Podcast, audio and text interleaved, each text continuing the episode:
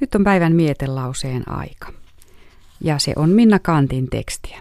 Minna Kantin näytelmät ovat olleet esillä kuluneenakin syksynä näyttämöillä, mutta mitä Minna Kant itse ajatteli teatterista? Tässä pieni katkelma.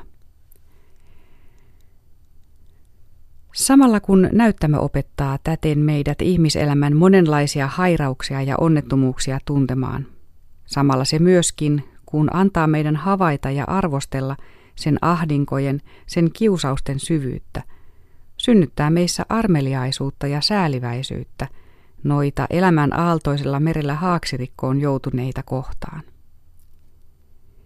Ihmisyyden osanottava tunne rupeaa elämään meidän rinnassamme. Emme enää ole taipuvat heittämään ensimmäistä kiveä heikon syyllisen ihmisparan päälle. Emme enää ole tuomioissamme niin jyrkät.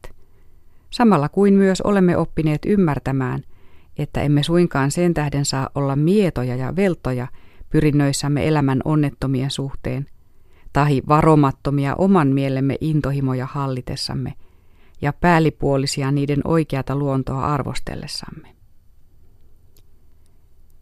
Jos olemme maailman suuria, jotka vaan saavat kiitosta itse, itsestänsä kuulla, vaikka se ei aina ansaittuakaan olisi, saamme tässä kuulla totuutta – Saamme nähdä jokaisella hyvällä luonteella, olkoonpa se missä halvassa ammatissa tahansa, olkoonpa se puettu mihin halpaan pukuun hyvänsä, olevan suuren katoamattoman arvon ihmiskunnan elimillisessä yhteydessä, vieläpä suuremmankin kuin sillä, joka ylhäistä asemaansa ei ansaitse.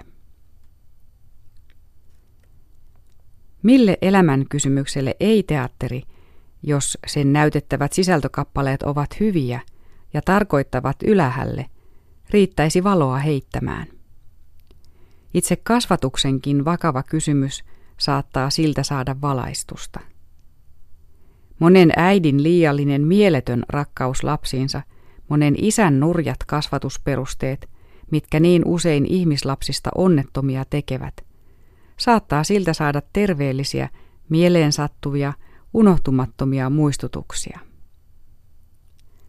Teatteri voidaan siis vakailla pyrinnöillä saada yhteiseksi, kaikkia opettavaksi laitokseksi, yhteiseksi lempeiden valosäteiden kuljettajaksi kaikille. Se voipi puolestansa tehdä paljon barbaarisuuden, raakuuden, tylyyden, ymmärtämättömyyden, mietouden, ahtaan katsantotavan karkoittamiseksi.